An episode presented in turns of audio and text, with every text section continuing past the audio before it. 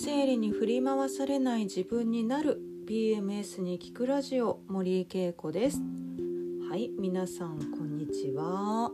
えー、っとちょっとね私昨日すごい嫌なことがあったんですよ。あの久しぶりに気分が超悪くなってなんか一日なんかいろいろ手につかなくなるくらいすごく心をかき乱されてしまったんですよね。でまあ今日になってねかなり落ち着いてもう全然大丈夫なんですけど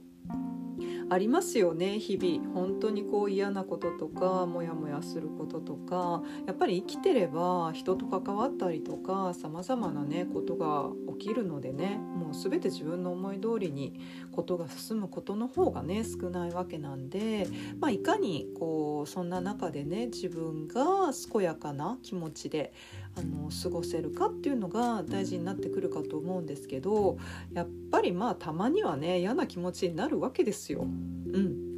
ありますあります私でも。でねあのー、まあそれが生理前とかだとこう普段だったらこう嫌な気持ちにもならずにこうモヤモヤしたりイライラしたりもしないのにこう生理前だとよりそれがねこうひどくなるっていうことはあると思うんですよね。でまあそういう時にどうするかってってことなんですねどう過ごすかであの私はもうねそうなった時の対処方法っていうのをもう自分で分かってるんですよ。であの何をするかっていうとまず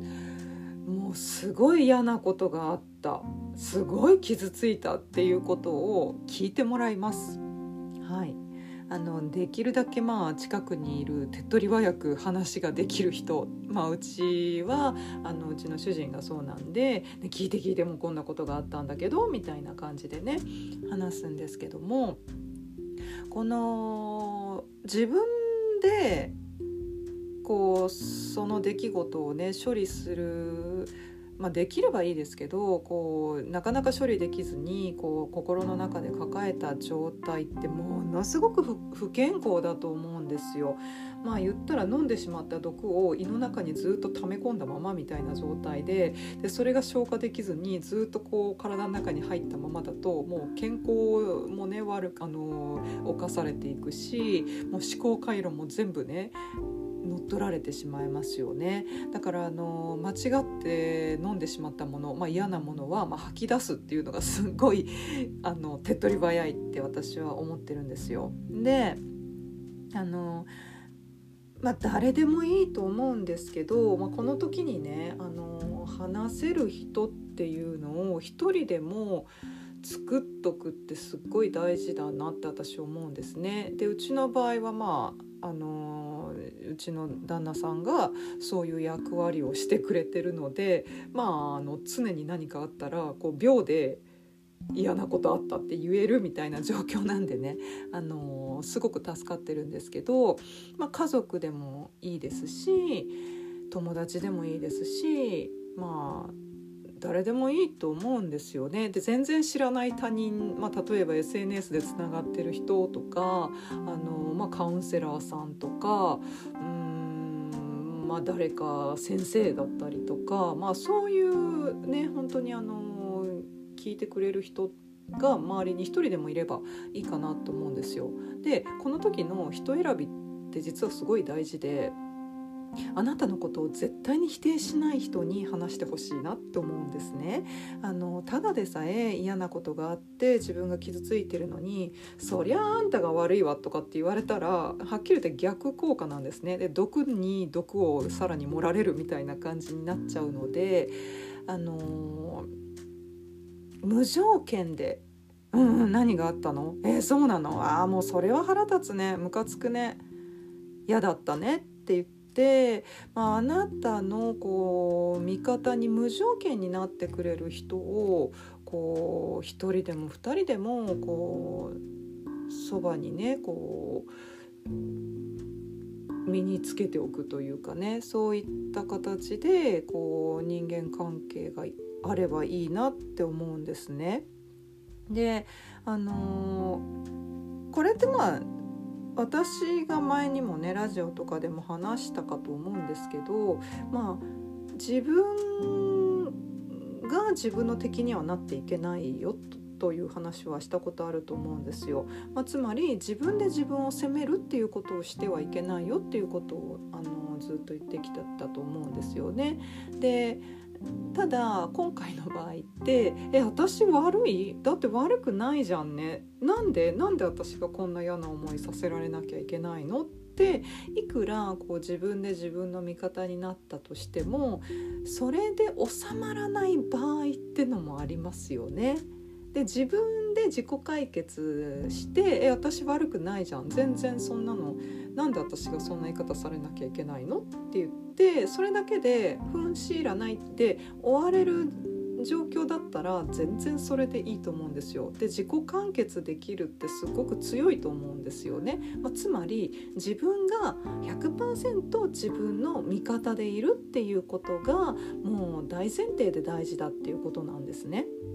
もう間違っても自分で自分をこう責めたり否定したりっていうことはもう絶対自殺行為だから絶対やんないでほしいんですよ。でまあその自己完結できればいいんだけどなんかそれでもモヤモヤが落ち着かないっていう時にいやもうちょっと誰かに聞いてほしいって言ってこう誰かを頼るというか、あの聞いてくれる人。で絶対的に自分の味方になってくれる人。あの人だったら絶対私のことを否定しないだろうなっていう人に電話するとかメールするとか LINE するみたいなことをやっててみてはいかがかなって思うんですね。であのうちの場合まあ主人がっていう話しましたけど、まあ、あの何人かねそういうお友達もいてああもうこの件は絶対何々ちゃんに話したいわみたいな状況とかもあるわけですよ。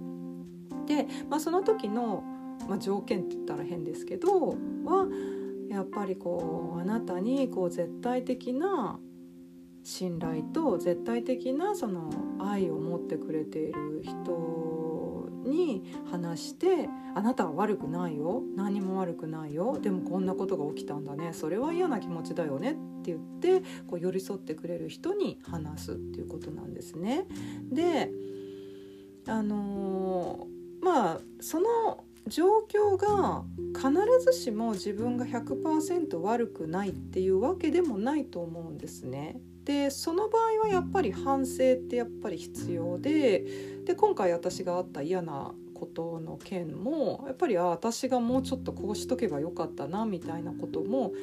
あったんですよね。だからあの反省はします、うん、ただその前に嫌なことがあって私は傷ついた。すごく辛かったっていうことを認めてでこう人にねそれを話してあなたは何も悪くないんだよって言ってこう落ち着いた段階でうんまあでもあの時私がああいうねあのことしちゃったからこれを招いちゃったのかもこれからは気をつけようっていう感じで、ま、落ち着いてから反省するでもいいと思うんですよね。ただそのやっぱり気持ちがイライラしたりこうモヤモヤしたりすごくこう波が立っている状態でそれをこう自分でちょっとこれは自分ではどうにもならないかもって思った時はもう人の力を借りる。絶対的にこう自分をこう肯定してくれる人に話して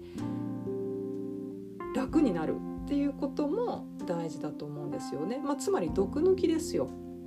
うん、体の中に毒が入っちゃったらそれを出す作業で自分で出しきれなかったら人に出すのを手伝ってもらう。で毒がある程度出てちょっと楽になったなっていう時にああこうしとけばよかったんだな次から気をつけようっていう反省を後からすればいいと思うんですよね、まあ、ゆっくりお茶飲みながらみたいな感じで。うん、ですので、まあ、あの生理前にも限らないですけどね、まあ、特に生理前とかこうネガティブなことがやっぱり起きますしネガティブに捉えがちな状況だと思うので、まあ、そこを乗り切るために自分でそれを解決するっていうのも一つですけど、まあ、人の力を借りるっていうのもとってもこう大事なことです。あの自分で解決することと同じぐらい人の力を借りて解決するっていうのは同じぐらい大事なことなんです2番目とかじゃないんですよね。うん、だからあのー、ね是非こう一人で苦しまずにこう周りを頼って、えー、ぜひ自己肯定をしてほしいなって思います。あのね BMDD とかねあの症状強くなる人の傾向ってねもう何でも自分一人で解決しようとしちゃうのよねあの私もそうだったんだけどねなかなか人を頼れないとか甘えることがこう悪いことだって思っちゃったりしてる人すっごい多いんですよ。ま私も過去含めてねだからそうじゃないんだよっていうことをまあちょっとお話ししたいなって思って今日はそんなお話でした。はいあの生理前生理前じゃない時でもネガティブな気持ちになったり嫌な気持ちになった時は人の力を借りて誰かに話してあなたを100%肯定してもらって気持ちを落ち着けましょうっていうことを今日はお話ししました。はいえー、このラジオたくさんの方がね今聞いていただいてるみたいなのでまだまだ役に立ちそうなことどんどん発信していこうと思っていますのでまた聞いてください。はいではまた来週さよなら。